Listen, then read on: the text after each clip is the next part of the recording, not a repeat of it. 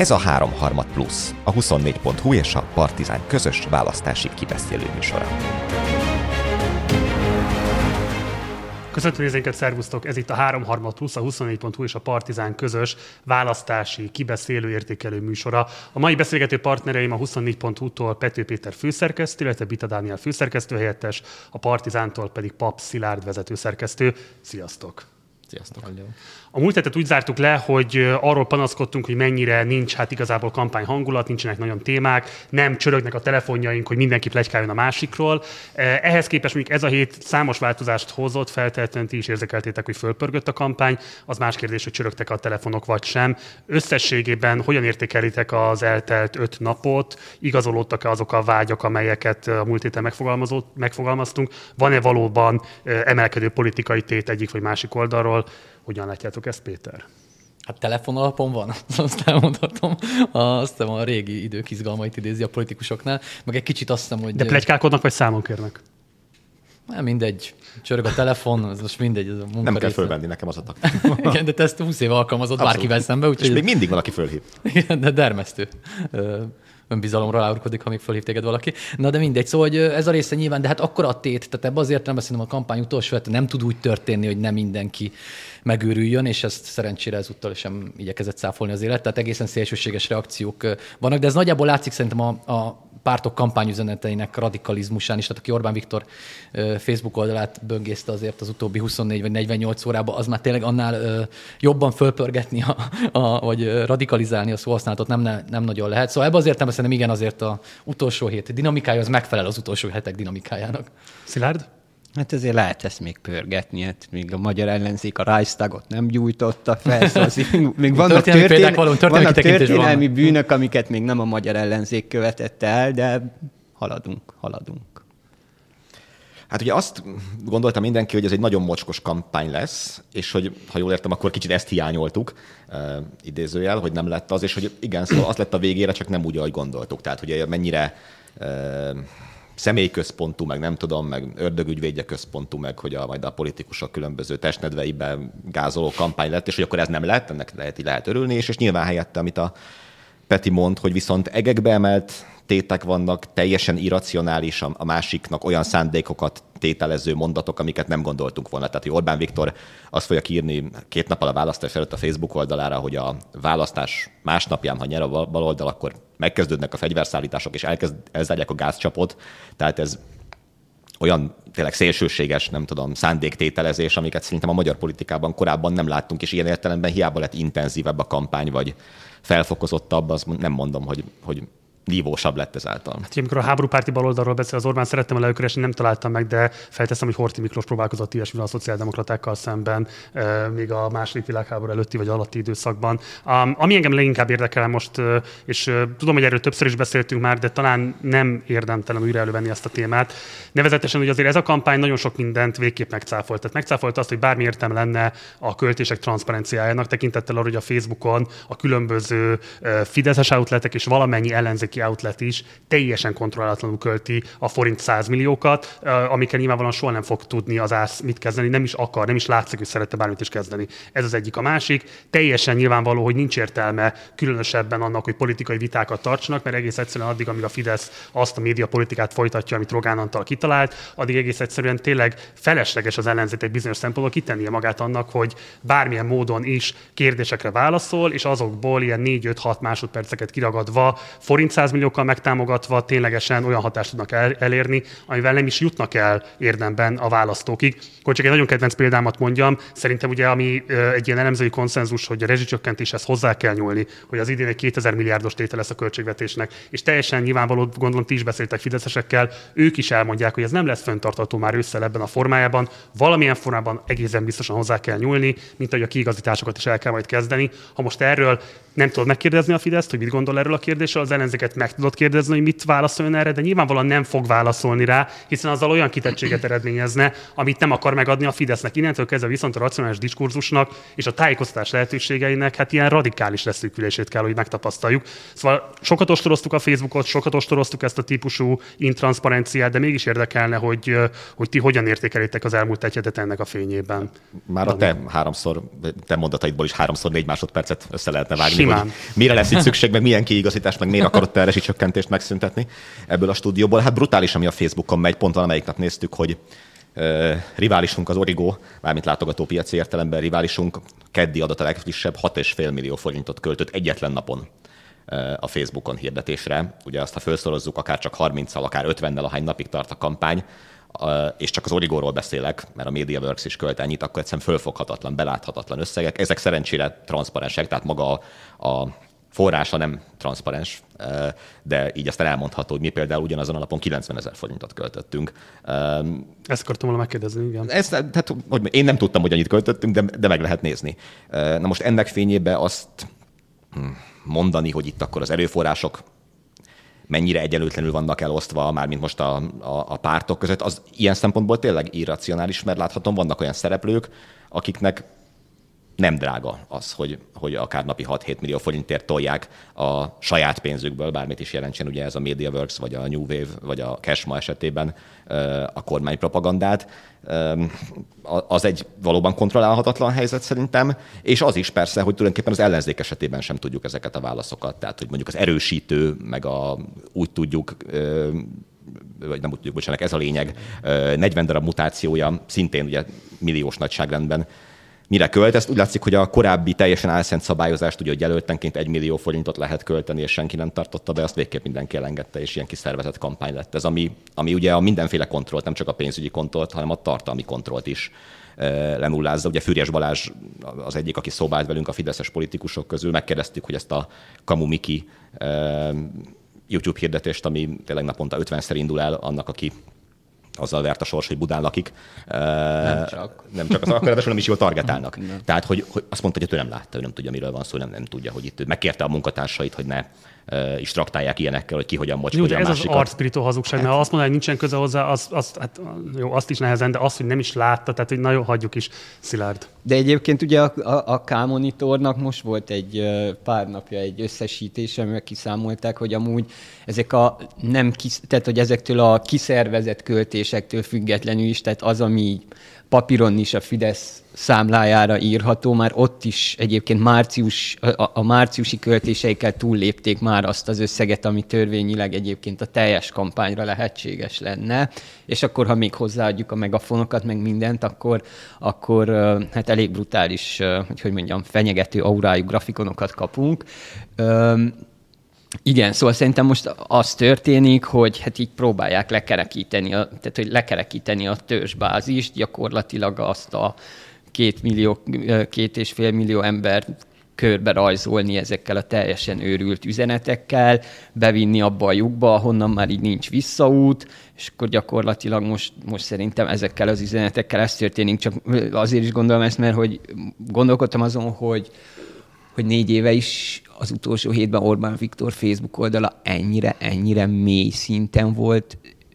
Hát nem, ült, sőt, magát nem a Facebookot is ugye azért de most tették ennyire igen, kampány tehát, azért volt, tehát, hogy azért a 18-ban is ilyen minősíthetetlen szintű ö, jönnek a migránsok, behozzák a migránsok, ha a baloldal nyer, akkor holnap után jönnek a migránsok, akik megerőszakolják édesanyádat típusú miniszterelnöki kinyilatkoztatások voltak, szóval ez azért az utolsó hétben úgy látszik, hogy ez egy ilyen bevett taktika, hogy, hogy így rántani össze a, így rántani össze a bázist.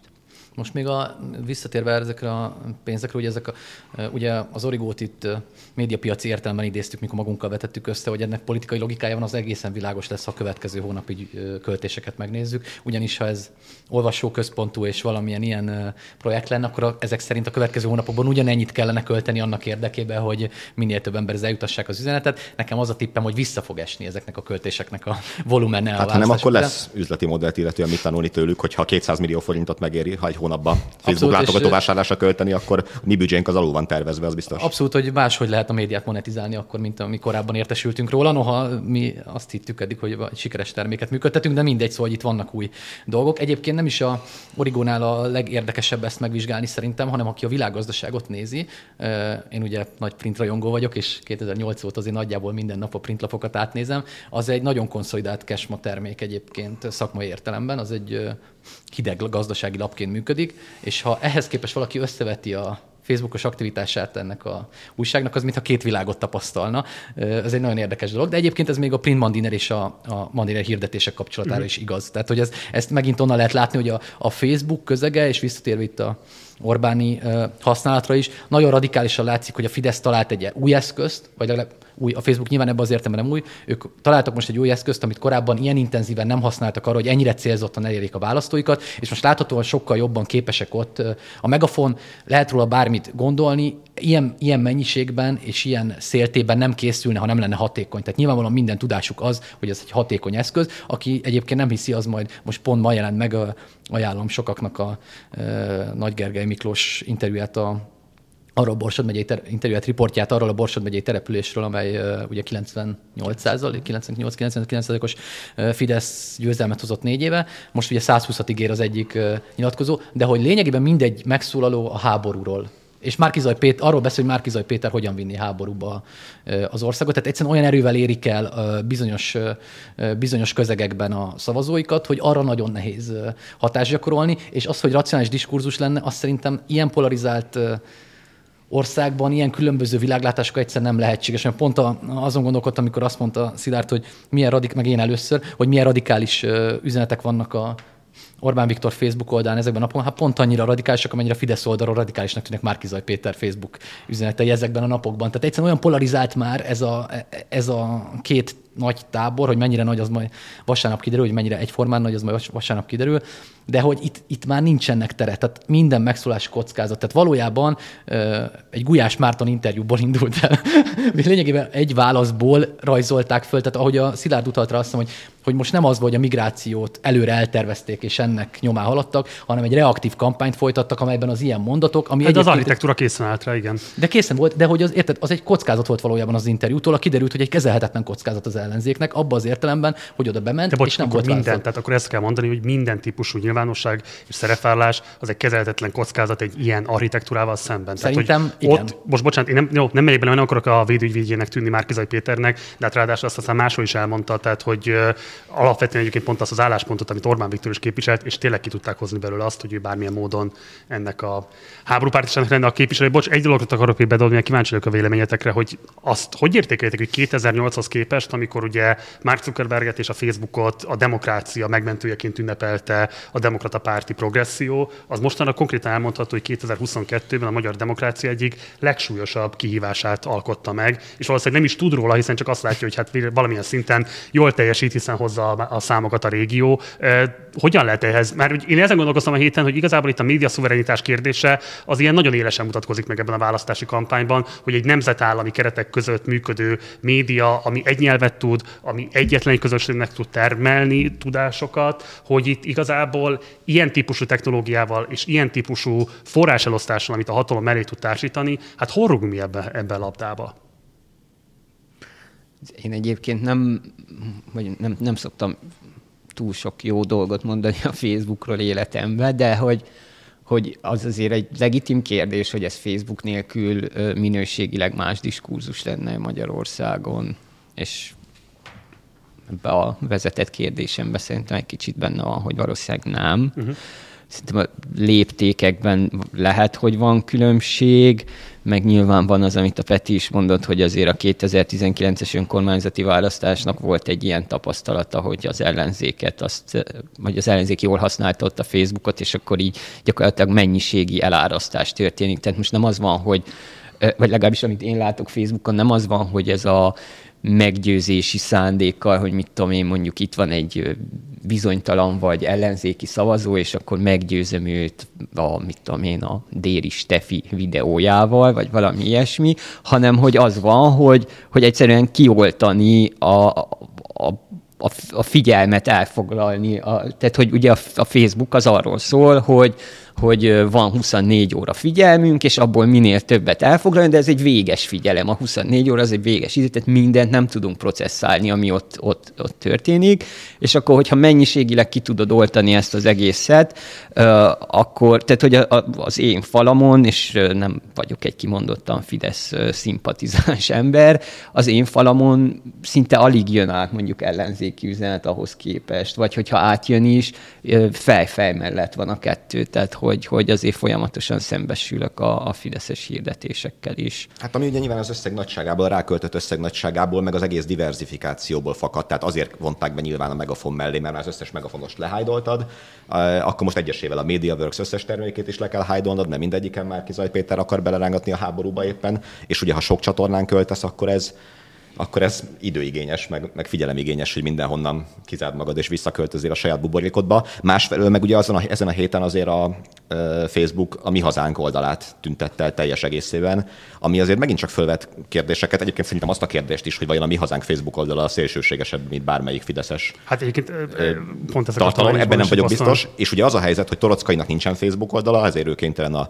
YouTube-on ilyen 500 ezeres megtekintésű videókkal vigasztalódni. Most már a pártnak sincsen Facebook oldala, amit hol elvesznek, hol visszakapnak. És bocs, mindig kampányban, tehát egyébként, bocsánat, én sem vagyok mi hazánk szimpatizáns, de az, hogy mindig kampányban veszik el a fő kommunikációs csatornáinkat, ez meg szinte egy olyan beavatkozás a magyar demokráciába, ami hát azért szintén bődületes. És egész biztosan nem tudnád ezt standardekhez kötni, hiszen Dúró Dórának meg van, és nem is kicsi Facebook oldala. Tehát, hogy hogyan húzod meg azt a határt, hogy akkor a mi hazánkból az elnök meg a párt az vállalhatatlan, de az alelnök nem. Szóval, hogy ott is van szerintem ilyen szempontból probléma, az nem kérdés. Hú, sajnos én erről napokig tudnék beszélni, tudjuk. Egyébként a kérdésedhez visszanyúlva azért a, én azok közé tartozom, akik valószínűleg súlyos önkritikát kell gyakorolniuk, mert az arab tavasz idején ugye az a általános lelkesedés, tech optimizmus, ami sokakat jellemzett, az engem is elkapott bizonyos értelemben, hiszen egy teljesen szabad médiumnak tűnt, ahol össze tudnak kapcsolódni olyanok, akiknek egyébként nincs rá lehetősége, kommunikálni tudnak olyanok, akik bizonyos elnyomó rendszerekben korlátozzák őket, tehát hogy valójában bizonyos típusú autokráciák elleni elleni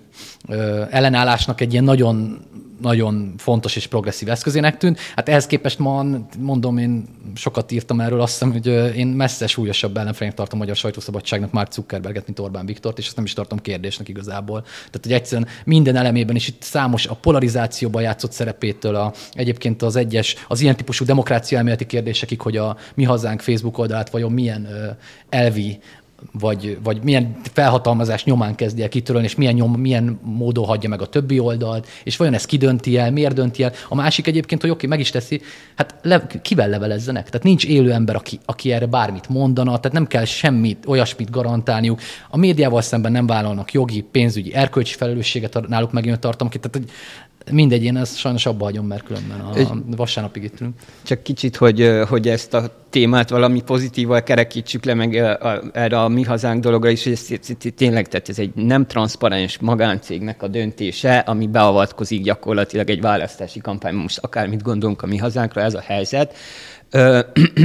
De hogy a, a pozitív része meg az, hogy, hogy ugye az EU-s szinten készül két, most már az egyik végfázisában van az előkészítésének két törvénycsomag is a digitális piacok és a digitális szolgáltatásoknak a, a szabályozására, amik például ezeket a helyzeteket tennék sokkal, hogy mondjam, fe, tehát hogy felelősségre vonhatóbbá teszik ezt az egész helyzetet, és én annak idején azt hiszem egy-két éve hónapokig próbáltam az igazságügy, ez pont abban az időben kezdődött el, amikor ugye Varga Judit is hadat üzent a, a Facebooknak, és én hónapokig próbáltam kiszedni az igazságügyi minisztérium sajtóosztályából, hogy egyébként a magyar igazságügyi minisztérium, vagy a magyar kormány mit gondol ezekről a szabályozásokról.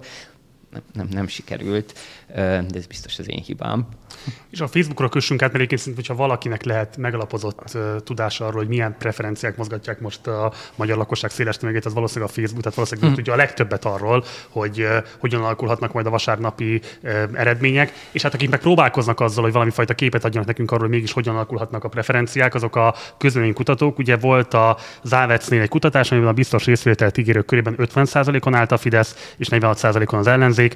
A medián ennél is nagyobb 50-40-es állást mért, amivel a Fidesz ugye kétharmad közeli eredményt érne el, pontosan 128 mandátumot. Itt azért fontos hozzátenni, hogy nagyon erőteljesen megváltozott a módszertan ezeknek a cégeknek, tehát a medián is például már nem megkérdezés és kérdezők biztosos eljárással járkál, hanem telefonos megkereséssel próbál adatot fölvenni, és amennyiben én jól mondom, de javítsatok, hogy nektek más tudásotok van, ugye az ex-jobbikos iránytűintézet maradék kapacitásait használják arra, hogy ezt a kutatást elvégezzék. Ettől még persze ez lehetne akár megbízható is, csak hát azért felvetődik az a kérdés, hogy abban a kutatásban konkrétan a kutyapártok úgy néz ki, hogy több szavazója van, mint az egyébként két évtizede épített nemzeti radikalizmus mostani politikai képviseletét ellátó mi hazánknak. Úgyhogy ez szerintem legalábbis fölvet bizonyos fajta aggályokat. Kíváncsi hogy ti mit gondoltok erről. Dani? Hát nagyon nehéz dolog ez, mert ugye Szóval nyilván mindenkiben előjut a négy évvel ezelőtti helyzet, amikor ugye mindenki a Márkizaj hódmezővásárhelyi győzelme után nagyon szoros választást ö, várt, vagy arra számított. Jött egy medián kutatás, amelyik kétharmados Fidesz többséget ö, vetített előre. Senki nem akarta elhinni, most a senki alatt értve nyilván részben a szakmai részben újságírói ö, véleményeket aztán az igazolódott be. Aztán persze ebből nem következik az, hogy most is nekik lesz igazuk, az szerintem baj, hogy mondjuk azt, hogy a, a szeriőznek bélyegezhető közvéleménykutatások között ilyen nagy különbség van. Tehát a 2 meg a 10 százalék, már pedig ugye talán ez a két végpont, azért az nagyon sok. Még hogyha tudjuk is, hogy hiba határ, meg plusz-minusz 3 százalék, és, és tehát, hogy attól szerintem óvni kell mindenkit, hogy, hogy, hogy bármelyik kapcsán azt gondolja, hogy ez, ez akkor eldőlt, vagy hogy akkor az ő, bef, ő nem tudom, preferenciáit ez határozza meg, mert, mert a választás, az most nyilván erre komoly politológiai irodalom van, de hogy azért az valamilyen módon egy önkifejezés. Tehát, hogy fontosak a kutatások, meg hasznosak a kutatások, de én abban elég, elég szkeptikus vagyok, hogy most érdemese feltétlenül politikai pártpreferencia alapú kutatásokat, nem tudom, két nappal a választás előtt ilyen módon értékelni, mert nagyjából szerintem mindenki azt gondolja, hogy a nagyon szűk ellenzéki győzelemtől a Fidesz kétharmadik egyébként kb. minden meg lehet, és nyilván az átlag az valahol azért a, a sima Fidesz győzelem környékén van, de, de itt a hangsúlyok is nagyon fontosak. Tehát, hogy a 102, meg a 115, meg a 127 mandátum az nagyon nagy Radikálisan más erőviszonyként. Egy vonatos lábjegyzet, hogy a 18-as sokat hivatkozott medián kutatás, az még egy személyes megkeresésen alapult, tehát valószínűleg azért nagyon más típusú ö, eredményeket szállíthatott Szilárd. Nem, igazából ugyanezt akartam mondani, hogy valójában amit látunk ezekből a felmérésekből az, hogy így a legvalószínűbb forgatókönyv az, hogy a Fidesz fog nyerni, ami, ezt mondom, Szóval, hogy erre ez pénz, pénzt, pénzt költeni erre, én fele, fele ennyi megmondom, szóval, hogy és valószínűleg minden, mindenki megmondja. Egyébként a felmérések is mutatják, hogy a társadalom többsége azt gondolja, hogy hát a Fidesz valószínűleg nyerni fog. Hát de bocsánat, nem véletlenül gondolja azt, hogy csak közben egyébként az elvileg respektált kutatóintézetek ilyenekkel állnak elő a választás hetében, tehát azért ennek is van egyfajta befolyásoló. De az mit jelent, hogy ilyenekkel, ugye, tehát az eredményeikkel állnak el? Aminek nem tudjuk a módszertani hátterét, aminek nem tudjuk hát egyébként megbízhatóan azt, hogy milyen kérdezőbiztosi háttéret csinálták, milyen súlyozás használtak. Tehát, hogy olyan információ hiányban vagyunk, hogy így olyan típusú bizalmat várnak el, amit egyébként már 2019-ben amit bizonyították, a... hogy nem képesek megszolgálni. Amikor 7% ponttal vezet, vagy nyeri meg karácsony tarlósal szemben, és még a medián is azt mondta, hogy 1 ponttal tarlós fogja megnyerni, és egyik sem mondta, még csak az sem, hogy szoros lenne a küzdelem. Szóval bocsánat, én értem, hogy az még mindig egyébként a módszertani hiba belül van, de szerintem itt azért azért nagyon sok minden oda kéne men, mellé tenni lábjegyzetként, hogy az embereknek tudom, ne én... legyen az a fals képzetük, hogy itt az igazságot tárták a, elé. Ez csak annyi kommentet, hogy eh, ha a médiakritikai oldalról nézed ugyanezt, akkor ugyanezt el tudod mondani. Valójában itt ülünk, és azt a bizalmat várjuk el a nézőktől, hogy a korábbi munkánk és tevékenységünk alapján elhiggyék, hogy mi a jelen, tudásunk alapján a lehető leghitelesebb információkat mondjuk, és nincs itt lábjegyzetnek, hogy hogyan ülnek itt velünk a stúdióba, hogyan készítettek fel minket, egyébként mibe, miket hibáztunk, egyébként a médiában is nagyon súlyos hibákat követtünk el, sok újság, többet, és akkor egy ponton az a bizalom, hogy mellette viszont elvégzed a munkádat úgy, hogy a százból egy hiba, vagy nem tudom. Micsoda, a medián valószínűleg kiharcolta magának azt a rangot a közénkutatók között a két évtizedes tevékenysége, hogy ezt a bizalmat megszerzi. És nyilván, hogyha 20%-ot téved vasárnap, akkor ezt a bizalmat rongálja majd, mert akkor a következő már sokkal kevésbé hiszik majd el nekik. Tehát most a mediánnál ugye pont, amit a Dani említett, egyszer megvan az a bizalom, a négy évvel ezelőtt ők találták el. Tehát ez... De igen, én egyébként sok szempontból értek egyet a Marcival, és két dolgot hoznék most csak be. Az egyik a 19 az valóban egy nagyon intő példa, tehát ott ugye azért nem a nem tudom, világmagyarázatokat kellett, vagy ilyesmi megfejteni, hogy miért ugye egy nagyon könnyen, elvileg nagyon könnyen mérhető dolgot. Budapesti főpolgármester választás kellett volna mondani, és valóban senki nem mondta azt, hogy Karácsony Gergely nyerni fog, és simán nyert. És ez valóban egy komoly módszertani problémára mutat rá, ami szerintem meg sokszor Közben demográfiailag homogénebb volt a dolog, sokkal könnyebb lett Több volna elviekben a mintavétel, azt könnyebben De most is valójában szerintem a dilemmák, vannak dilemmák, szerintem csak nem ott például, vagy az én dilemmáim más vannak. Szerintem tök érdekes, hogy mediále hozza a 128 mandátum volt emlékeim szerint a Igen. előző napi kutatásban, majd egy 14% pontos budapesti ellenzéki előnyt egy másik kutatásban, ami valószínűleg pontosabbnak kell lennie, mivel ugye ott egy szűkebb, szűkebb célcsoportra csináltak ugyanúgy ezres kutatást emlékeim szerint, és ha ezt nagyvárosira, nyilván nem lehet ebből kiindulni, nagyvárosok levetítjük, akkor valójában sokkal nehezebben jön ki a 128 mint ami az előző napi kutatásából. Tehát szerintem nagyon sok ilyen érdekes dilemmát föl lehet vetni, csak ezek olyan apróságok, amiket innen nehezen fejtünk meg tudás nélkül. De még három dolgot az eredeti kérdésedre nagyon gyors egy-egy mondatok. De egy-egy mondatok. Ugye egyik azt szerintem, hogy a, a közönkutatások hatása, amit említettél, szerintem ugye valójában a Fidesznél is látszik, hogy demobilizál vagy mobilizál, azt nagyon nehéz kitalálni. Tehát, hogy valójában megnyugtatja-e azt a pártnak a szavazóit, amely vezet ezekbe a kutatásokba, vagy elkezdteleníti az, amelyik hátrébb van. Ezt nagyon nehéz kalkulálni, épp ezért a pártok valójában soha nem számítanak az, hogy ennek mi, tolni kell előre. Másik, a, a, amiért nehéz ezekkel a kutatásokkal bármit kezdeni, ez egy egyéni választó kerületi teken alapuló rendszer. Tehát magyarul, ha a billegő körzetekben valójában sikerül egy, három, öt szavazatos többséget szerezni, akkor valójában a mandátumszámot a listás szavazatok, nagy, a listás szavazatok a mandátumszámokhoz képest nagyon el lehet mozdítani, és a harmadik apróság pedig, ez, pedig egy politikus mondta nekem nemrég a háttérben, kérdeztem, hogy van ilyen helyi kutatás, amiknek egyébként szintén kevés értelme van a jellegi tudásunk szerint módszertan, azoknak talán a legkevesebb, hogy a helyi körzetekben mi történik, és ő mondta, hogy ő nem csinál ilyeneket, mert mi az értelme? Tehát mondjuk tegyek föl, vezetek három, vagy nem vezetek három, és tehát menni kell végig vasárnapig, aztán utána majd kírják az eredményt. Mert mit mondok az embereimnek, hogy hopp, már nem kell csinálni, vezetünk, vagy, vagy hagyjuk, mert vesztünk, tehát hogy nincs ilyen, úgyis végig kell csinálni.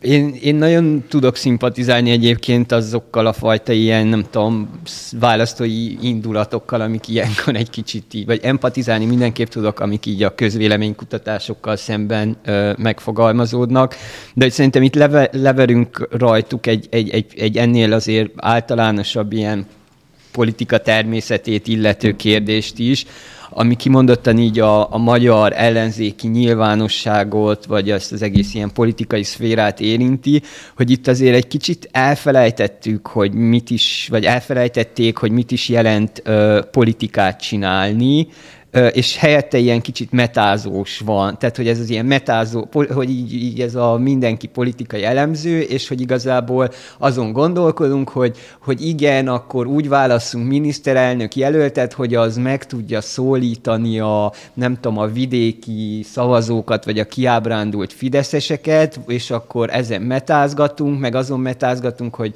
mit hozott ki a Závec, meg mit hozott ki a Medián, és ez kvázi, mint ilyen politikai pro érvként, vagy tehát a saját hitünknek az alátámasztásaként, vagy cáfolataként kezeljük, és ez egyébként nem egy kimondottan magyar jelenség, mert ez egyébként az elmúlt években azért mindenhol megfigyelhető, az elég ránézni mondjuk a demokrata elővá- el- elnökjelölti előválasztásokra, ahol szintén ezek a fajta ilyen érvek meg, tehát nem az az érv megy, hogy én ezt akarom megvalósítani, és így és így fogok harcolni érte, hanem az az érv megy, hogy hát igen, mert Joe Biden abban a swing state-ben népszerűbb, mint a nem tudom én ki, és akkor azért szavazzunk rá, és hogy ezek, ez folyamatosan megy, tehát folyamatosan megy az, hogy ez az egész ilyen, nem tudom, azért szavazzunk a kutyapárt listájára, mert ha ők bejut...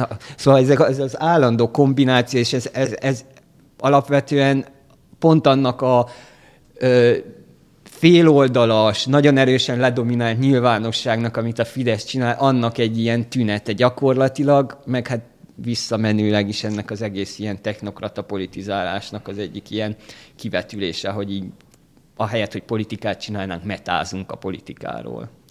És akkor beszéljünk még röviden arról is, hogy napokkal vagy két nap ezelőtt jött ki a hír, ami felborzolta a nyilvánosságban, nyilván főként az ellenzéki szavazók kedélyeit, nevezetesen, hogy Marosvásárhely mellett kitöltött szavazó lapokat találtak, amelyeket részben elégettek, és amelyek elviekben az ellenzéket támogatták volna. A kormány és az ellenzék is csalást kiáltott ki, és a Nemzeti Választási Iroda pedig hát elindult a rendőrséghez, hogy feljelentést tegyen.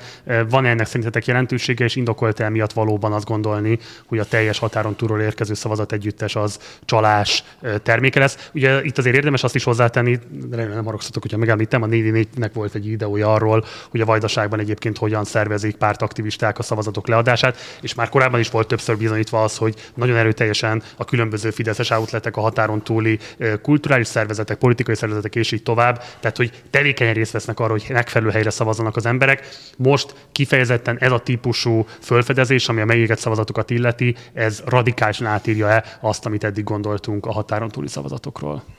Szilárd elsőként, hogy a szava, csak a már a határon túl érintettség miatt is. Ö, szóval szerintem, szóval ez egy, egy, egy, egy összetett probléma. Egyrészt kezdjük a, a csalások kérdésével, hogy itt valójában, hogyha túlzottan ráfókuszálunk ezekre a hagyományos értelemben vett, törvényi értelemben vett választási csalásokra, akkor azt fogjuk elfelejteni, hogy maga a, a rendszer maga a csalás. Tehát, hogy, és az, a, az igazából a befolyásoló csalás. Tehát, hogy az, hogy itt-ott nyilván törvényi erővel, vagy a, nem tudom, a rendőrség, meg az ügyészség ezekben az ügyekben mindenképp vizsgálja ki, járjon el, ö, ilyen ne történjen, szóval ez így egy alapvetés, de hogy ezen túlmenően én azban nagyon kételkedem, hogy ezek olyan döntő befolyásoló tényezők lennének a választások kimenetelére, és hogyha erre fókuszálunk, akkor pont azt felejtjük el, hogy itt egy alapvetően egyenlőtlen játéktér van kialakítva, és ez, a, az, ez az, ami ez a választási csalás, ha úgy tetszik. Tehát, hogy a, a, a, ez egy beépített, rend, beépített feature, vagy jellegzetesség ebben a rendszerben, hogy, hogy ferdítsen, és valakit előnybe hozzon.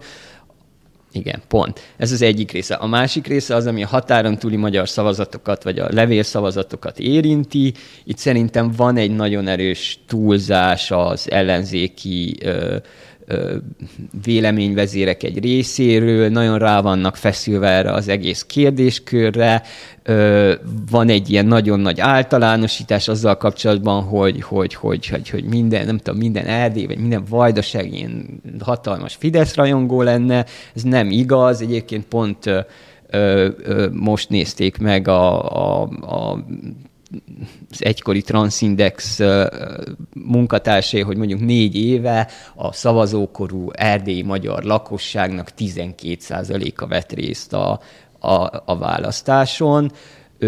Ez egy nagyon alacsony részvételi arány mondjuk az, az országos átlaghoz képest. Nyilván azoknak a 96%-a szavazott a Fideszre, de hogy ez Szóval, hogy itt, itt, itt szerintem olyan szintű ö, ilyen, ilyen bűnbakképzés történik, ami, ami valójában nem, nem vezet semmi konstruktívra. Igen, ez, szerintem ez két különböző dolog, tehát nagyon váratlan lenne az, hogyha ezen a határon túliak által befolyásolható egy vagy két mandátumon múlna a kormány többség, ráadásul a legutóbban 18-ban ugye egyetlen mandátumot sem eredményezett Igen. a Fidesznek a határon túli szavazat. Ettől függetlenül szerintem írtózatosan nagy baj van a levélszavazatok rendszerével, sőt, nem akarom végig sorolni, mert nyilván a nézők tudják, de nagyon nagy probléma van a határon túli és a külföldön élő szavazatok, szavazók jogosítványai között, de egyébként a levélszavazatokkal is. Nekem van egy barátom, megírtam négy éve a történetét, aki a legutóbbi választáson kétségtelenül Óceániában élt, de május végén kapta meg a szavazólapot eh, az április 8-ai választásra. volt, ami a cikkben. Igen, igen, Aha. igen. Eh, és eh, ugye Kanadába is járt azóta a szavazólap. Na most ő azóta Európába költözött, erre a választásra sem fog tudni szavazni, ugyanis most egyáltalán nem kapott szavazólapot, de a nyolc éve Magyarországon meghalt apósámnak a nevére megérkezett a szavazólap például. Tehát, hogy írtózatosan komoly bajok vannak ebből, de a rendszer szintű problémák, amiket, rendszer szintű problémák, amiket a Szilárd mond, nyilván ennél sokkal nagyobbak. Én, én is azt gondolom inkább, hogy a konkrét ügyről nagyon keveset tudunk, nagyon keveset tudunk arról, hogy pontosan hogyan lehet megtalálni szavazólapokat egy szeméttelepen, amiket egyébként ráadásul elégettek, de részben úgy égettek el, hogy pont az érdemi részük nincsen elégetve. Szóval vannak nekem a, magával a sztorival kapcsolatban a kétségeim, másfelől meg azzal kapcsolatban is, hogy a megoldás mozgalomnak vajon hány szavazata lehet a határon túl, mert ugye ilyen szavazólap is volt. Másfelől nyilván, hogyha ez a gyanú van, az nagyon-nagyon nagy baj, mert mert delegitimálja magát a választási rendszert, nyilván a határon túli szavazókkal kapcsolatos előítéletekre is rá tud játszani. Tehát nyilván tök jó lenne, hogyha ez valahogy tisztázódna, nem láttam, hogy hogyan tud tisztázódni egy ilyen, ilyen ügy egyébként. És a, amit megemlítettél, a vajdasági sztoria sok szempontból sokkal durvább, Igen. mert ott viszont le van vezetve. Tehát az, hogy tényleg ezek a Fidesz szatellit szervezetek gyűjtik be és ugye az MVI vezetője is beszél arról, hogy ez rendben van, tehát nincs, az nem zárja ki a törvény. Szóval, hogy ők mit csinálnak a, a szavazólappal, azzal kapcsolatban meg tényleg semmit nem tudunk, és erre lehet azt mondani, hogy hát ne tessék odaadni nekik a szavazólapot, de hát ugye ez, ez a magyarországi kis települési, nem tudom, szavazásokra is elmondható, hogy akkor ne tessék engedni, hogy a közmunkásokat megfenyegessék, vagy bemenjenek velük a szavazó helyiségbe. Szóval nagyon-nagyon sok tisztázandó dolog van ott, miközben nyilván az a, ugye ez a török Gábor ugye ezt úgy fogalmazta nekünk, hogy a hisztérikusok vannak az egyik oldalon, és a cinikusok a másikon. Szóval ez egy, tegnap egy nagyon klasszikusan hisztérikus reakció volt egy, egy valójában eldöntetlen ügyre, és nyilván három nappal a választás előtt meg persze az is érthető, hogy hisztérikusan reagál az ember sok mindenre, de hogyha tudomásul veszed ezt a választási rendszert, tudomásul veszed ennek az anomáliáit, akkor bizonyos szempontból sajnos a, azt az utat is tudomásul kell venned, hogy ennek a kivizsgálása ez úgy fog történni, ahogyan. Tehát azt nem lehet mondani, hogy akkor daráljuk le az összes határon túli magyar szavazólapot, mert találtak 13-at egy, egy szeméttelepen, miközben nyilván, ha találtak 13-at, az nagyon nagy baj, mert akkor nyilván nem csak 13 van, vagy nem valószínű, hogy egy darab ember, aki pont véletlenül mind ellenzéki szavazatot gyűjtött be, az ott eltüzelte a mezőn. Igen, olyan, hogyha nem te mondtad volna, négy, négy videóját én mondtam volna, mert szerintem is az a fundamentális különbség, hogy ott egy újságírói eszközökkel a lehető legszéles körülben feltárt, és mind, nagyon sok tényt, és a, amennyire hozzá lehetett férni a valóságához annak a folyamatnak, annyit meg lehetett tudni abból a videóból. Borosuli munkát csak mondjuk el. Ez radikálisan megkülönbözteti a tegnapi eseményektől, amikor egy fényképből viszonylag viszonylag nagyon kevés tudással rendelkeztek még a résztvevők, és erre jöttek nagyon gyorsan nagyon olyan reakciók, amik nehezen követhetők voltak. Pláne azért, mert itt ráadásul nem is a magyar hatóságok fognak eljárni, tehát a, ha azt mondják, hogy nem bíznak a magyar hatóságokba, akkor a román hatóságokba még bízhatnak. Tehát itt a román rendőrség valójában föl tudja tárni, hogy mi történt. Vagy nem tudom, hogy föl lehet tárni, nyilván, mert mennyire voltak ügyesek, de azok, akik annyira ügyesek, hogy hogy így hagynak ott egy választási csalás után Hát azt, hogy kivitte oda a szavazólapokat, azt én nem nagyon láttam azt, hogy ha csak nincsen bekamerázva a szeméttelep, ami azt hiszem, hogy Románia infrastruktúrális helyzetét illetően még mindig túlzott elvárás lenne. szeméttelep ráadásul. Akkor ezt nem nagyon látom, hogy ez hogyan derül neki, hogy ez kinek a munkája. Jó, akkor titok marad, bár mondom, én még reménykedem, hát ha a román rendőrség olyan extra kompetenciákkal rendelkezik, amivel esetleg a hazai nem. De hogy a másik rész az, amit a, a Szilárd mond, az a fundamentális ö, alapjait kérdezi meg a ellenzék a saját kritikájának. Tehát ugye az összes mondása arról szól, hogy aszimmetrikus, ahogy egyébként mi is erről beszéltünk, teljesen aszimmetrikus a játék, és ehhez képest sokkal erősebb reakciókat ad egy pillanatnyi és nem ismert eseményre. Tehát ők négy éve nem mehetnek be az MTV-ába. Ilyet még nem lát, tényleg, tehát nincs olyan országon ezt meg lehet csinálni, hogy 100 milliárdnál többen működtetett állami médiába az ellenzéki politikus nem mehet be. Hát annál nevetségesebbet, mint amit a két farkú kutyapártnál láttunk, hogy ugye a jelenet közben a, a szereplő ugye telefonálni kezdett. És olyannyira tudják, hogy csak ezt az öt percük van, so, hogy nem szól rá a műsorvezető. Tehát mennyire életszerű, hogy elkezdesz a kedveseddel beszélni, most nyilván idézőjelben beszélgetni, és nem szólal meg. Mert öt percet adnak nekik, és ezt realitásként elfogadja, tehát ebből nincs felzúdulás, ám egy nem ismert hátterű ügyre egy fénykép vagy egy videó alapján azonnal írtózatos energiával reagál. Tehát pont azt a fundamentális kritikát tehát tényleg teszi zárójelbe, vagy, vagy aminek a legerősebb helye lenne, azt egy, picit, azt egy picit elengedi, mikor ezekre reagál. És ami a legrosszabb még ezen túl, szerintem pont amit a Szilárd mond, ez egy nagyon érdekes elvidöntés. Ha beleállunk abba, hogy elindulunk ezen a választáson, akár Fidesz, akár ellenzék oldalon, mind a kettő ezt teszi, el fognak indulni a választáson legjobb tudásunk szerint, akkor annak elfogadják valamilyen módon a kereteit. Ezen belül azonban mind a kettő már most megépítette a csalás történetet. Tehát az ellenzék ugye erre az esetre hivatkozva, Orbán Viktor pedig ugye ez a adatgyűjtős adatgyűjtős és az ehhez kapcsolódó illegális adatokhoz jutás nyomán építették meg ugyanezt a narratívát. Tehát magyarul bárki győz a választáson, olyas valaki fog győzni, aki azt mondja, hogy egyébként csalások történtek a választáskor. De akkor ő hogy nyert? Tehát akkor javára is csaltak, vagy csak ellene csalnak, ha kikap, akkor csal. Mindez egy olyan rendszerben, hogy agyon polarizált, végletekig kifeszített, olyan társadalom, ahol Bencsik András, aki, hogy mondjam, kedvenc publicistám vált az utóbbi hetekben, ugye azt írja, hogy angyalok és nem, tudom, nem akarok hülyeség hogy ördögök vagy démonok, ezt majd megnézem, de lehet, hogy a démonok a könyv, és akkor ő ördögökről írt, és a nappal és az éjszaka erői csapnak össze. Tehát, hogy, hogy tényleg Rogán Antal és Mészáros Lőrinc pártjából azt mondani, hogy az angyalok serege, hát az, az tényleg nagyon szélsőséges valóság értelmezés. angyalok is van. De ez nagyon látszik, hogy, és emiatt veszélyesek szerintem az ilyen típusú narratívák, mert ahol ilyen mértékű polarizáció, hogy így képesek látni a saját világukat, és ez lehet, hogy mind a kettő, vagy mind a négy, vagy mind a nem tudom hány oldalra igaz, hogy képesek angyalokként látni az egészet, vagy démonokként, vagy ördögökként az egész ellenfelet, és az nagyon veszélyes. Tehát az egy picit azt jelenti, hogy nem csak az agyakat, hanem a szíveket is ki lehet mosni, amitől mindig tartott mindenki, hogy talán azokat nem lehet kimosni, de egy ponton úgy látszik, hogy azokat is át lehet mosni. Hát igen, és még csak az agymosáshoz, ami, tehát hogy a másik az, hogy ugye ma Orbán Viktor ebben a kampányzáró beszédében teljesen nyíltan arról beszélt, hogy soha nem látott csalásra készül a baloldal, mm. és valóban inkább adat adatgyűjtési ügyről beszél, de hát annyira vicces, hogy 2002-ben is az volt a helyzet, mint most, hogy Pintér Sándornak hívták a belügyminisztert, és a Fidesz hónapokig tartó kampányt épített arra, hogy csalással nyert a baloldal egy olyan választáson, amit ők bonyolítottak le. Ugye jött az újraszámolás, jött a hídlezárás, a szavazólapok ledarálása, tehát ez olyan mélyen benne van a, az előzetes építkezésben, és ugye beszéltünk arról, hogy tessék a medián kétharmadot mér szinte, tehát hogy akkor mire készülnek, hogy arra készülnek, hogy mégis veszítenek, eh, vagy arra készülnek, hogy, hogy ezt a háborús pszichózist, már most az itthoni közéleti háborús pszichózist fönn kell tartani, és majd kétharmaddal nyernek, de azt mondják, hogy akkora csalás volt, mint még soha, és még így is kétharmaddal nyertünk, tehát egyszerűen fölfoghatatlan. Kék cédulásnál is nagyobb ezek szerint. nagyobb csalásra készül a baloldal a minden erőforrással, de ellenszélben, meg ilyenekről beszél Orbán Viktor, és tehát hogy tényleg azt gondolnád, hogy erre egy ilyen, egy ilyen nevetés a válasz, hogy soha nem látott csalások, meg ellenszél, meg versenyhátrány mellett kell még mindig 12 év után, és nem, ez a mondás, hogy így. így Ezt elkérted, hogy mindig kapuajról kapuajra kell Magyarországon fideszesként bujkálni ezek szerint a, a városokban. És bocsánat, még csak egy dolog, hogy, hogy én azt értem azt a logikát, hogy azt gondol, hatják politikai döntéshozók, hogy ezek a fajta ilyen felháborodások, azok képesek lehetnek mozgósítani, csak hogy én nem vagyok meggyőződve, hogy igen. Azért ez a mostani uh, szavazat uh, felgyújtós uh, dolog, ez egy kicsit ilyen, nem tudom, ez a szurikáta dolog, nekem ez egy nagyon beakadt a szurikáta történet, amikor ott a, megharapta a kisgyerek, mit tudom, és akkor ez ilyen hatalmas gyűlölet cunami indult el a szurikáta, meg az anyuka, meg a kisgyerek, szóval, hogy, hogy, hogy kicsit nekem ezek vannak, hogy ezek ilyen, nem tudom, ezek ilyen inkább esztétikai, vagy stilisztikai, vagy ilyen, ilyen reality showban való interakt, virtuális valóságként való, abban való részvételnek az eszköze, hogy politikai mobilizációra alkalmas-e, abban nekem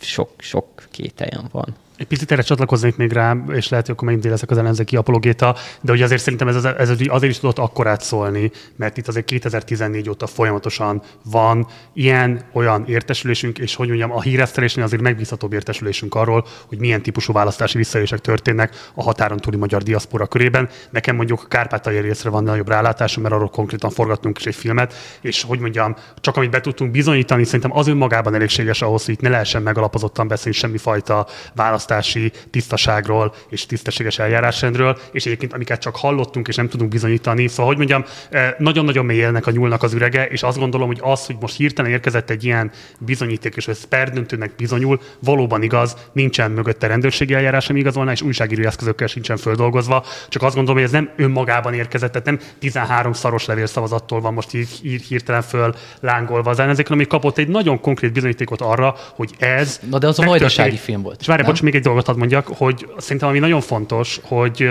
nekem engem igazából csak azzal van az ellenzékkel kapcsolatban, hogy nem gondolják komolyan. Tehát, hogyha azt mondják, hogy ez egy olyan típusú választási visszaélés, ami miatt itt most a választás rendjének alapvető megkérdezése kell, hogy megtörténjen, akkor ennek kell, hogy következmény legyen. A mai napon hallottatok akár csak egyetlen nyilatkozatot is arról, hogy ne haragudjanak, egy nap telt el azóta, hogy találtak egy zacskót, amiben égett szavazatok voltak. Haló, ott állnak az MV-nél? Ott állnak egyébként, a, nem tudom, a külügyminisztériumnál, a belügyminisztériumnál, nem tudom. Tehát, hogy valóban nekem is egyébként amiatt tűnik úgy, hogy nem alkalmas arra, ami miatt eredetileg lehet, hogy használták, hogy mobilizáljanak szavazókat, hogy így feltétlenül ők is ezt használták egy napig megnyerni a hírciklust, és aztán csókolom, menjünk tovább, mert vasárnap be kell húzni az x És meg... szintén szóval, szerintem ez egy nagyon nehéz, nehezen nyerhető meccs is, mert mondom, tényleg nem tudjuk, hogy mi történt ezekkel a szavazatokkal, de azért azt hiszem azt eh, nem gondolja senki, hogy a valóban viszonylag alacsony részvétel, és ugye sok a borítékok miatt sok érvénytelen szavazat, amit ugye a Fidesz kúria vita lett ebből, hiszen majdnem a 40% a határon túli szavazatoknak érvénytelen lett a helytelen borítékozás miatt, és ugye a Fidesz támadta is ezt a választási bizottsági döntést, illetve kúria döntést, és egy mandátumért még harcolt is, szóval, hogy azt a azt hiszem, azt tényként el lehet fogadni, hogy a szavazni akaró határon túliak nagyon jelentős része a Fideszre szavazna. Tehát, hogyha ezek belföldön történne, nem tudom, egy ilyen helyzet, hogy azt látnánk, hogy ki vannak dobva az ellenzéki szavazólapok, az nagyon más lenne, mert ott egy, egy szoros meccset próbálhatsz befolyásolni. Itt őszintén szóval nem, tényleg nem, egyetlen egy szavazatot sem szabad elsinkófálni, ellopni, eltépni, elcsalni semmit. De hogy azt hiszem azért azt nem gondolja senki, hogy itt az történik, hogy az ellenzék megnyerné ezt a választást a határon túlról, és ezt a Fidesz elcsalja. Ebből adódóan én nem is nagyon látom azt, hogy azt a néhány száz, néhány ezer szavazatot egyébként miért lenne értelme bárkinek kockáztatni, felgyújtani. De hogyha történik ilyen, az, az nyilván baj, csak hogy a, az egész, tehát értem, akkor holnap Orbán Viktor indít egy aláírásgyűjtést a határon túl, és ide fog hozni 500 ezer aláírást, én már pedig ilyen fideszes vagyok, és az ellenzék arra mit tud lépni, hogy hát nekünk is van három-négy emberünk ott. Tehát, hogy uh-huh nehezen, én lát, nehezen látom nyerhetőnek, de tök igazad van egyébként, hogy tegnap minden ezzel volt tele, és majd szó nem hangzott el róla. Igen, meg bocs, csak hogy tényleg, tehát, hogy beszéljünk arról, hogy vannak a magyar választók között ilyen kvázi fogva tartott hallgatóság, tehát hogy azok Igen. az emberek, akik, akik valamilyen ö, ideológiai, vagy infrastruktúrális, vagy politikai hatalmi ö, ö, eszközökkel gyakorlatilag monopolizálva vannak ez egyik oldal által, és ez egy, ez egy súlyos probléma, ami megnyit egy csomó más kérdést, akár a szabad választás, vagy a szabad döntés, ilyen filozófiai kérdéseket is, de mindegy, most nem menjünk be, csak hogy ez, ez, ez egy jelenség, csak ez, ez mondjuk Magyarországon belül is van a moderátor és a véleményvezéri szereptorlódása miatt folyamatosan a műsorrenden belüli témák belső arányait kell abuzálnom, úgyhogy most egy picit megcsúszva menjünk tovább az események után futó Fidesz témakörre. Ugye 2006 óta ez az első a választás, amelyben igazából nem a Fidesz tematizálja a közvéleményt, nem is azért, mert az ellenzék erre képes lett volna, vagy meg tudtam volna teremteni a feltételeit, hanem leginkább azért, mert mindaz, amit eredetileg beterveztek, az igazából hát így nem játszott a kezükre. Eredetileg Karácsony Gergely számolt, vagy rosszabb esetben Dobrev Klárával, ehhez képest kapták már Kizai Pétert kihívóként. Eredetileg az úgynevezett gyermekvédelmi homofób népszavazással próbáltak volna valamilyen módon, eh, hát nem tudom, dinamikát adni a táboruknak, hát ehhez képest megkapták a nyakukba az orosz-ukrán háborút, és lehetne ezt még hosszan sorolni. Szerintetek ez a típusú reaktív kampány, amiben belekényszerült a Fidesz, ezt mennyire sikerült neki jól vennie, adott esetben adekvát válaszokat adott rá, vagy közben azért már látszódnak azok a költségek, amiket nem biztos, hogy bevállalt volna, hogyha egy kicsit eh, higgadtabb körülmények között tud gondolkodni. Itt elsősorban nyilvánvalóan a V4-en belül elszigetelődésére gondolok, az Elensz kialakult igen komoly bífjükre gondolok, tehát hogy mennyire látjátok azt, hogy a Fidesz ura ennek a reaktív helyzetnek. Péter, Dániel akkor. Hát, csak egy, csak egy mondat, aztán mi erről majd lehet, hogy vitatkozunk is egy kicsit a Petivel, mert idefelé megtettük, hogy de egyébként szerintem a ura a helyzetnek a Fidesz szerintem, és nem a külpolitikával majd valamit kezdeni kell, meg fognak erről már beszéltünk. Szerintem, amit most másképp csinálnának, és amiből nagy baj lesz, ugye te itt a gyermekvédelmi népszavazást mondtad, én szerintem az csak egy ilyen side projekt volt végig. Én szerintem az osztogatás, az a, az a nagyon nagy mértékű osztogatás az, amivel ők nyerni akartak, és ami viszont nagyon sok szempontból tarthatatlan lesz és visszaüthet. Tehát ha tudták volna, most ez nagyon ilyen haszonelvű lesz, és elnézést érte, ha tudták volna, hogy lesz háború, akkor nem kellett volna ennyi mindent osztogatni, mert akkor akkor ezen a trekken haladva meg lehet, az ő szempontjukból szerintem ezt meg lehet nyerni. Nyilván nem tudhatták, hogy Márki Zaj majd azt mondja, amit mond a NATO hadseregről, meg nem tudom miről, de hogy itt fordítottak kicsit a, a dolgok állásán ezekkel a ezerszer elmondott jóléti intézkedésekkel, de szóval nem gondolom, hogy a benzinárat befagyasztották volna, hogyha tudják, hogy háborús helyzet lesz, és majd egyszer valamit április harmadika után is kezdeni kell ezzel az országgal. Na vitatkozz a vitával. Nem ezen vitatkoztunk. Igen, nem ezen vitatkoztunk, azt uh, De akkor elmondom, mi vitatkoztunk. Mi a uh, kelet-nyugat törésvonal környékén és az Elenszki ellenzéki kezelésén vitatkoztunk. Azon vitatkoztunk, hogy a, szerintem az ellenzék ott, tehát a, a Fidesz versenyelőnyét egyértelműen a háború teremtette meg ebben a kampányban. Most egyébként pont megnéztem az egyéves vonalakat. Egy éve a taktikai szavazásnak a mandátum becslőjén emlékeim szerint akkor fordult meg. Tehát volt pillanat, mikor az ellenzéki többséget vagy, vagy több mandátumot vetítettek előre, és a kampány idején végig növekszik a Fidesz mandátumok becsült száma most ebbe a kampányban. Tehát magyarul a ellenzék ott nem tudott már realizálni hasznot, amíg a háború megy, Mit értesz? Mert az előválasztás óta van ez így. A, a bocsánat, most az utóbbi hónapok. A kampány alatt, igen, igen, igen, a kampány az utóbbi hónapokat értem, bocsánat. És ebben szerintem meghatározó szerepe van abban, hogy ott a Fidesz egyszerűen jól mérte föl, és körbevette, tehát van egy része, A, az a aszimmetrikus hatalmi gyár, az félelmetes, amiről beszélünk. Tehát a, a Márkizaj Péter, aki kívülállóként megnyerte, és egy hétre megijedtek, elkezdtek gondolkodni, egy hónap alatt begyurcsányozták. Tehát, hogyha miért, nekem nincsenek a kezemben mérések, hát ha vannak olyanok, akiknek vannak, ott valószínűleg olyan erővel sikerült egyszerűen betolni baloldalra, hogy az a versenyelője Márkizaj Péternek, amit kiszámoltak a technokratái gondolkodók abban az esetben, az, az pillanatok alatt porrá, porrá zúzódott. És ezt, ezt mindig hozzá kell adni, amikor a Fidesz hatékonyságáról beszélünk, hogy egy nem egyelő versenyben érvényesíti ezt az előnyét, de itt a háborúban úgy körbekeretezte a béke, mint, szó és a biztonság, mint szó témáját, hogy ebbe az értelemben, és ezen beszélgetünk Danival, ott szerintem az ellenzéknek, és vasárnap kiderül, hogy igazam van, nem, vagy nem, hiszen nem szabad lett volna tovább menni. Egyszerűen a, a Zelenszky úton. A Zelenszky utat most nyilván nem arról van szó, hogy ne legyen álláspontja, világos erkölcsi állítása ebben a helyzetben, mert ez egy olyan, alap, alap, olyan alapvető morális kérdés, amiben szerintem el kell mondani, hogy melyik oldalon áll valaki pont. De az, hogy a kampányodban mit érvényesítesz erősebben, az már egy politikai döntés vagy stratégiai választás kérdése, és itt szerintem túlzottan elmentek a kelet-nyugat szembenállás, szemben állásra, ami szerintem nem létezik ilyen élesen, vagy nincs többsége nincs, nagy, nincs többség, nagy többség a magyar társadalomban, miközben a Fidesz álláspontjainak, amit háború ügyben képvisel, vagy legalábbis jól körbekeretezett az elejétől kezdve, ne küldjünk fegyvert, ne küldjünk katonát, legyen béke, annak meg nagy többsége van. És ezen a ponton szerintem el lehetett volna menni a gazdaság irányába, mert ott pedig ma már Orbán Viktor egyébként reggel a rádióban beszélt ö, válságról, válságról élelmiszer, esetleges élelmiszer problémákról. Tehát itt szerintem volt egy olyan téma, ami a magyarok nagy többségét érinti, a magyarok félelmeit érinti, miközben itt a biztonságról van szó, és itt én azt gondolom, a Danival ezen beszélgettünk, hogy ki lehetette menni ebből a kelet-nyugat, Putyin-Zelenszky kérdésből, és én itt azt gondolom, hogy az ellenzék azt utat választott, hogy végigjátsza ezt a, végigmegy ezen a mor, alapvető morális tehát nyilván van egy gyakorlati rész, van egy morális dilemma mögötte, és ezt képviseli, de szerintem a gyakorlati kampányban itt lett volna arra út, hogy más egységes üzenettel esetleg többeket érjen el. És akkor csak egy mond, hogy kiderítsük, hogy mi a vita köztünk. Tehát én azt gondolom, hogy ez most már egy nagyon-nagyon létező törésvonal. Tehát ugye volt ez Magyarországon ez a teljesen ketté osztott ország 2002-2006, de ott nem világos törésvonalak alapján volt ketté osztva az ország, hiszen 2002-ben besöpörte Budapestet az MSZP SZDSZ, utána 32-ből 28 mandátum, de mellé tette a legreménytelenebb Borsodi meg Észak-Kelet-Magyarországi vidéket. És szerintem mostanra, és ilyen szempontból ez soha nem látott módon polarizált ország és választási eredmény lesz. Szerintem Budapesten K.O. lesz ellenzéki javára.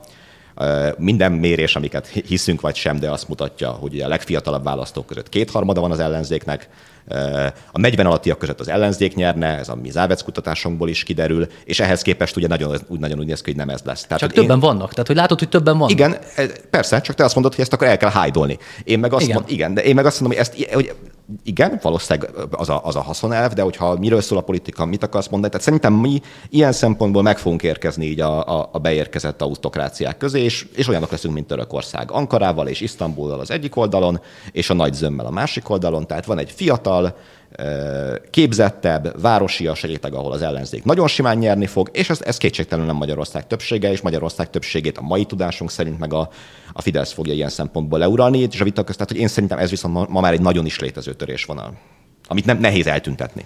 Szilárd?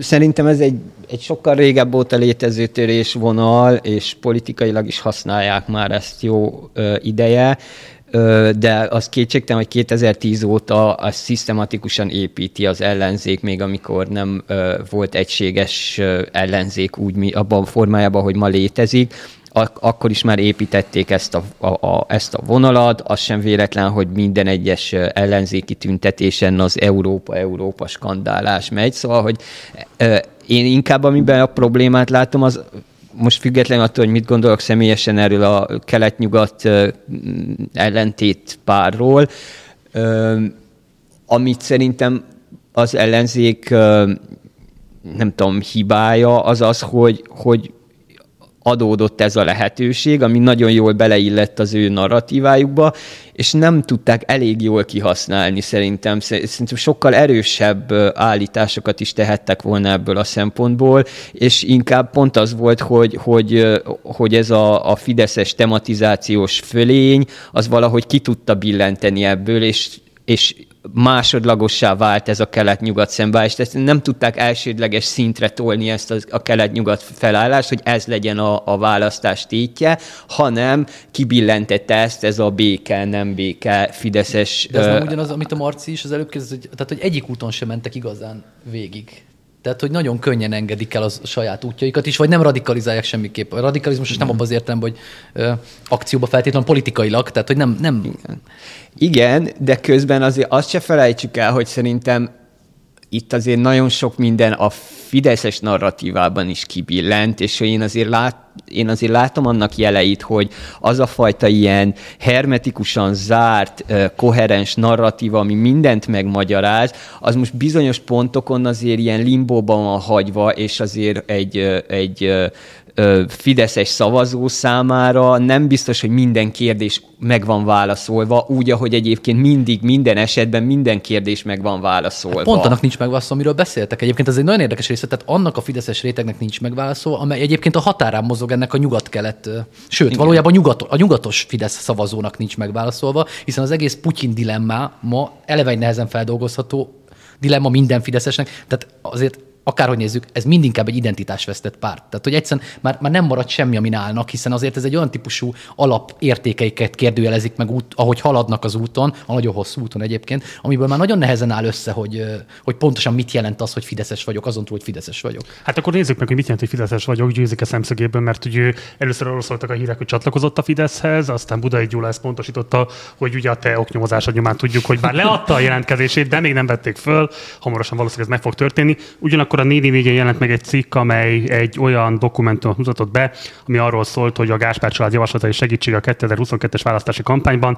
Ez egy vaskos füzet volna, amit Győzike testvére írt a Fidesz számára, és amiben a romák választási befolyásolására vannak különböző tippek.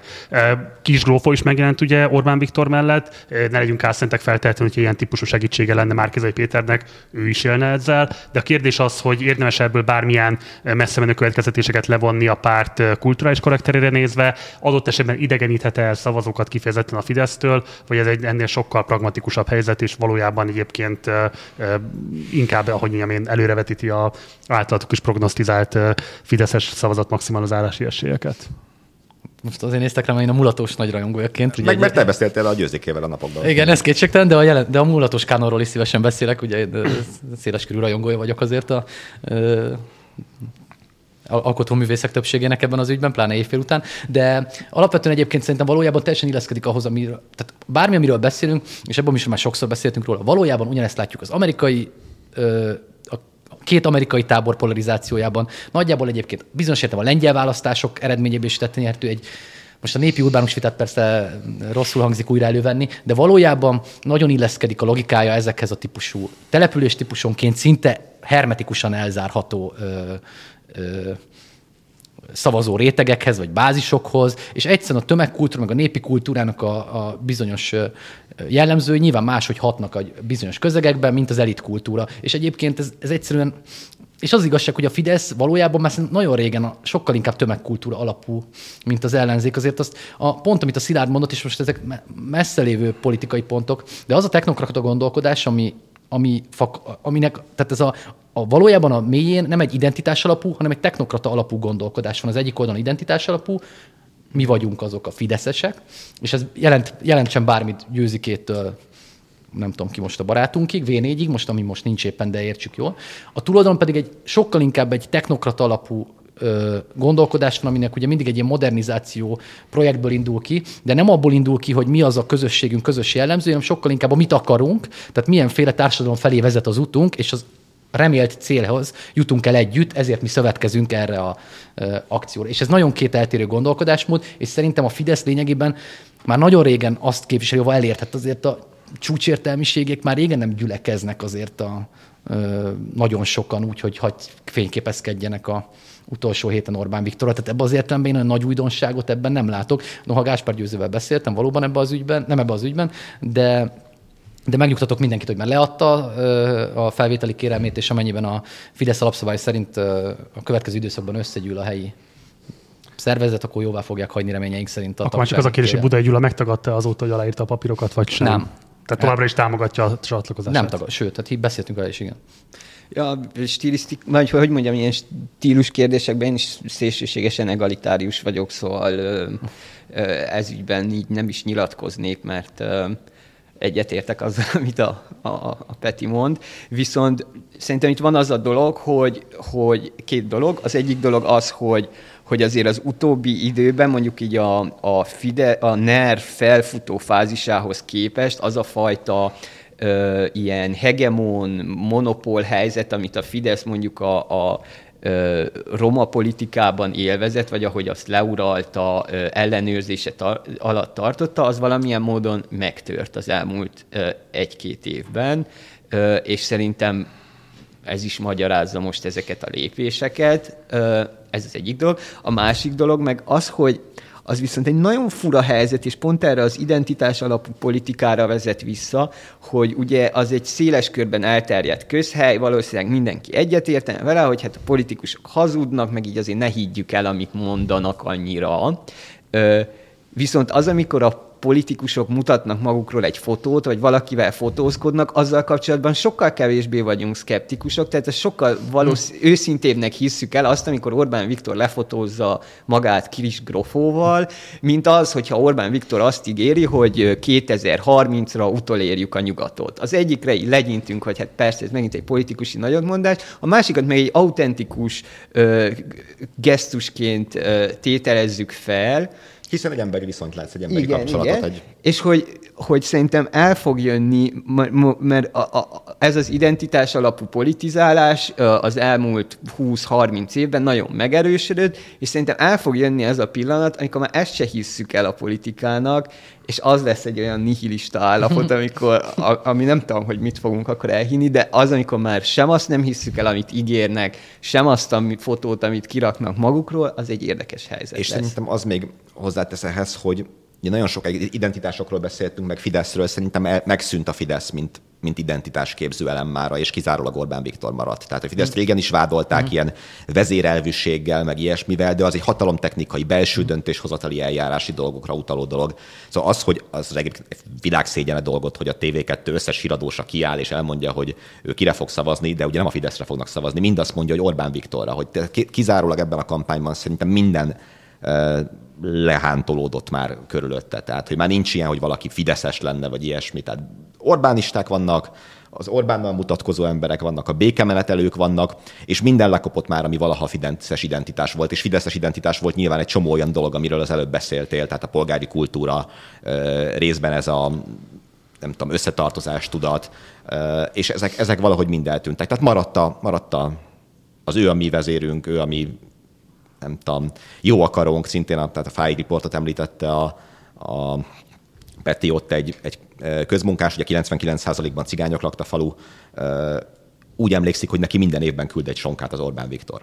És amikor megkérdezik tőle, az Orbán küldte, biztos, azt mondja, persze, hát a, csak ő küldhette, a hivatal nem ad ilyet. Tehát ilyen szinten lett már a, már a Fidesz az, az Orbán Viktorral egyenlő. Ennek egyébként nagyon sok előnye, és majd egy ponton nyilván nagyon sok hátránya is lesz egyszer. És akkor beszéljünk az ellenzékről is, hogy miért hajráztak itt az utolsó időszakban. Ugye az előválasztás után volt egy leülés a kampánynak, ezt maguk az ellenzéki vezetők is elmondták, hogy nem igazán tudták kihasználni azt a nagy boomot, ami ott rájuk szakadt, de aztán elindult a népszavazási aláírásgyűjtés a télvíz idején, tehát igen nehezített időszakban, és aztán az utolsó hetekben most azt lehet látni, hogy hát igazából a YouTube-ot nem tudom majd nekünk megnyitni, hogy Márkizai Péter ne élőzne valahonnan valamelyik pontjáról az országnak. Tehát az látható, hogy ő legalábbis masszívan teszi magát, és, és naponta több bejelentkezés van, több fórum is van, és így tovább. Ehhez képest szerintem érdekes a kontraszt, ami most jelent meg a Telexen egy videó, amelyben a Simordanék próbálják elkapni az Orbán Viktort két napon keresztül különböző eseményeken, amelyek nem sajtónyilvánosak, nem is lehet tudni róluk, és mindenféle pribékek, meg helyi emberek próbálják őket távol tartani, és még az Orbánik azt is kitalálták, hogy két ugyanolyan busszal mennek, és akkor nem lehet tudni, hogy melyik buszban ül valójában az Orbán, de az egyiket meglátják ilyen hat kocsi mögül, és akkor megpróbálnak odaszólni. Szóval egy, tehát egészen szégyenletes, hogy kampányidőszakban lehet arra hivatkozni, hogy a miniszterelnök programja az egy privát rendezvény,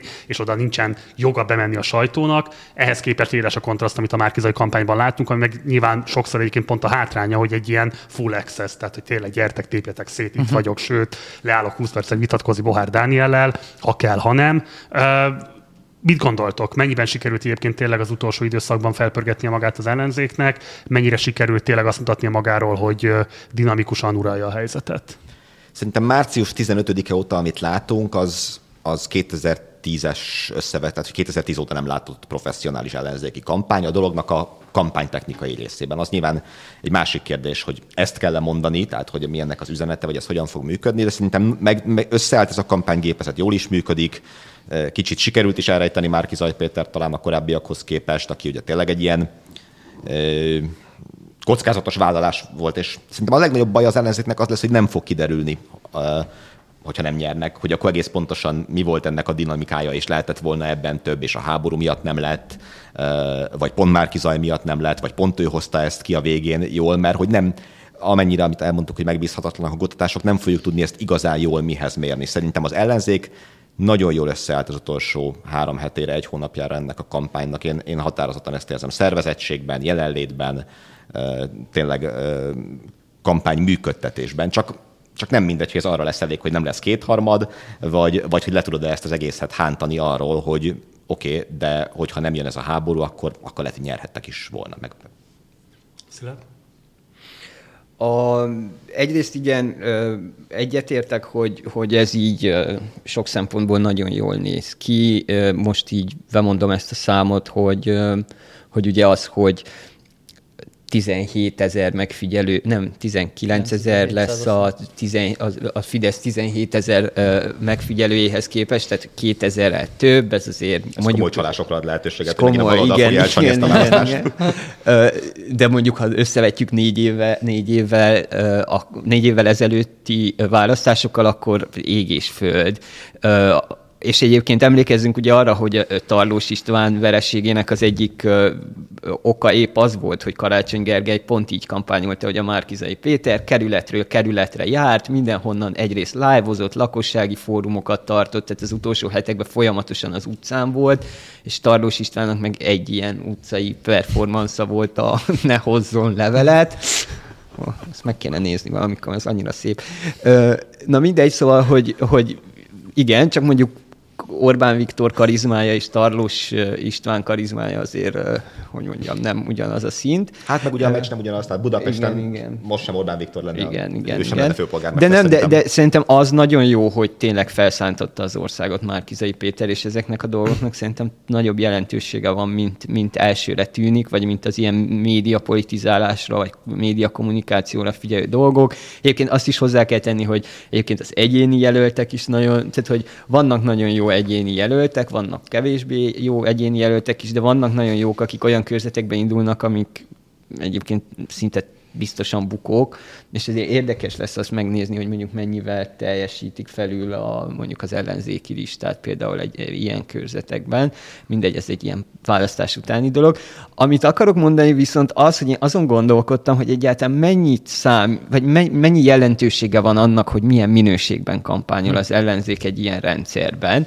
Mert hogyha feltételezzük azt, amit egyébként sok társadalomtudós feltételez, hogy itt valamilyen fajta, nem tudom, ilyen választási autokrácia, vagy ahogy a Körösényi Andrásék hívják, ez a plebisciter, vezérdemokrácia van, akkor abban ugye a választások funkciója nem az, hogy egyébként van előttünk három különböző bögre, és azok közül kiválasztjuk az egyiket, hanem a választások funkciója az, hogy az egyébként Isten által a hatalomba teremtett Orbán Viktornak a, a legitimitását kvázi lepecsételjék. Tehát kvázi egy ilyen, ut, egyrészt utólag lepecsételjék, másrészt adjanak egy biankó csekket a következő négy évre, hogy hát akkor tessék, továbbra is legitim módon csinálhatsz azt, amit akarsz.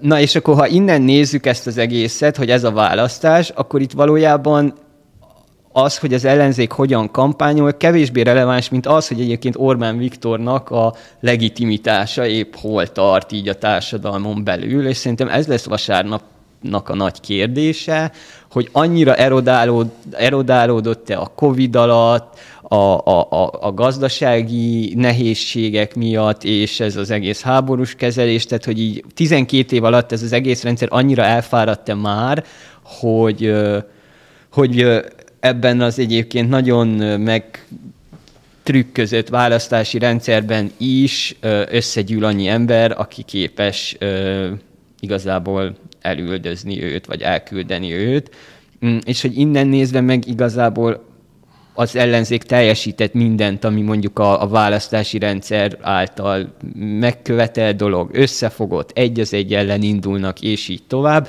és on, azon túlmenően meg, meg tényleg az van, hogy így akármit csinálhatnának, úgy is az lesz, hogy jön a Fideszes úthenger, és elmondja róluk, hogy nem tudom én, kismacskákat nyakát törik el, vagy csavarják ki az istáló mögött, és független attól, hogy ez igaz-e vagy nem, igen, az alapdilemma, amit a Szilárd mond, csak hogy az ellenzék, ha úgy dönt, hogy elindul, akkor ebben már ugye ez a kérdés De nem, eldönt. pont ez a lényeg, hogy, hogy minden alkalommal el kell indulni, hogy majd mikor eljön az a pillanat, érted, hogy, akkor... hogy megszűnt a, a legitimitás, akkor legyen valaki Csak ott, meg, ugye akkor, akkor azt meg tudomásuk kell, ezek a feltételek, amik te nem igazságosak, semmilyen módon nem igaz, sőt mélységesen igazságtalanok, de ezek a keretek között lehet akkor értelmezni ezt a versenyt. És szerintem a, az ellenzék kampányát nem is igazán azt fogja beárazni, vagy értékelni, hogy nyernek vagy nem. Nyilván ez nagyon hülye hangzik, mert mi más tudna értékelni egy kampány, mint hogy győzöl vagy vesztesz.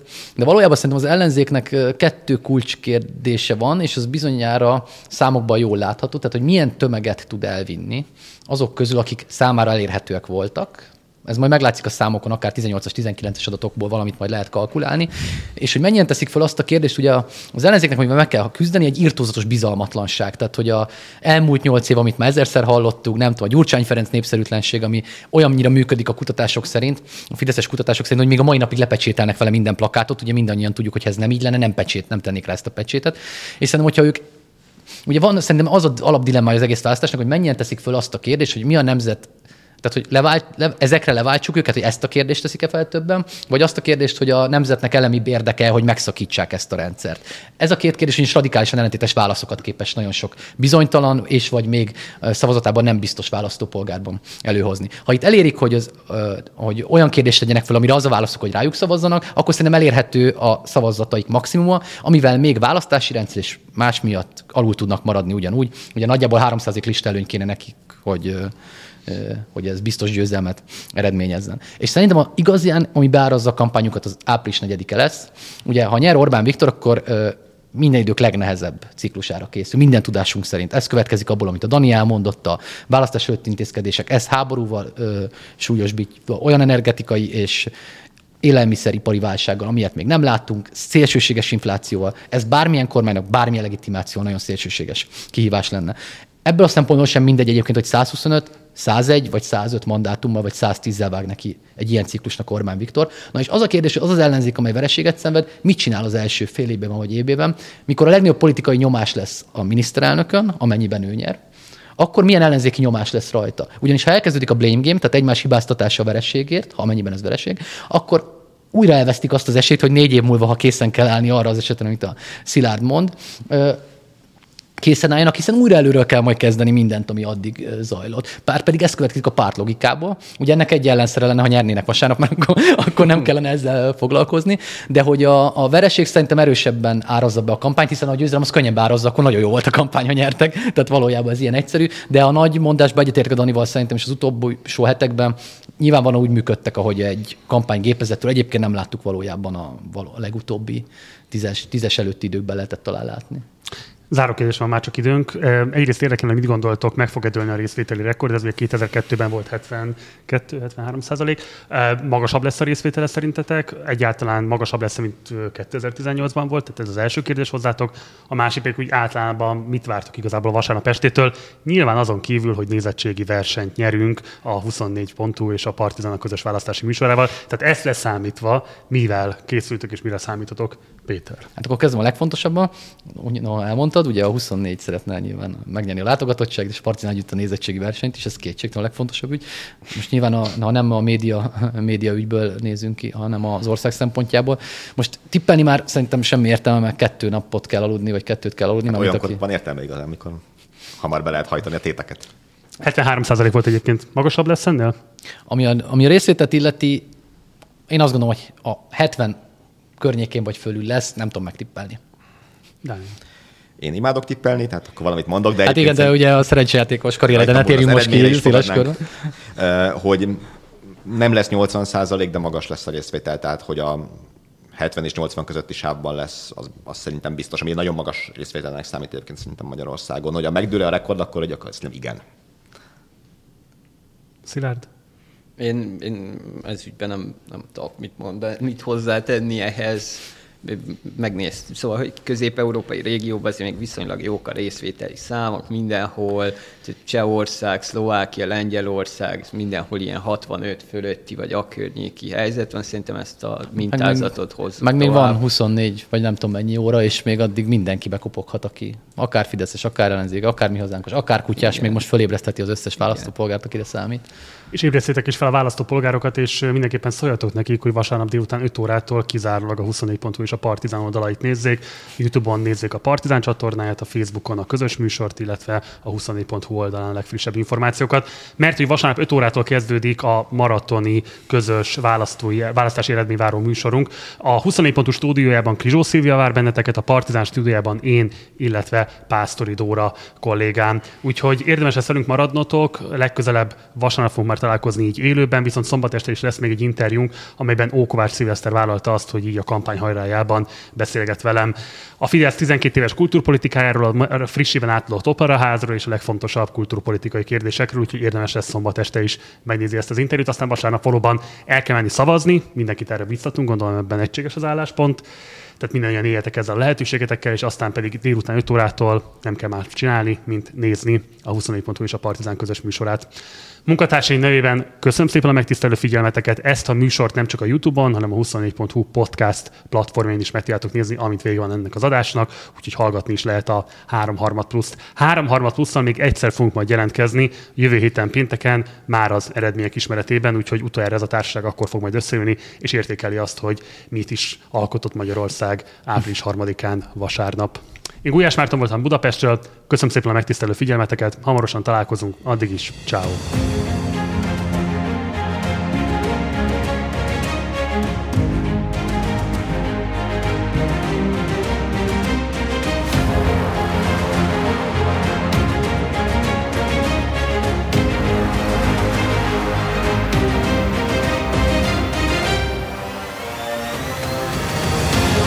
Ez a 3 plusz, a 24.hu és a Partizán közös választási kibeszélő műsora.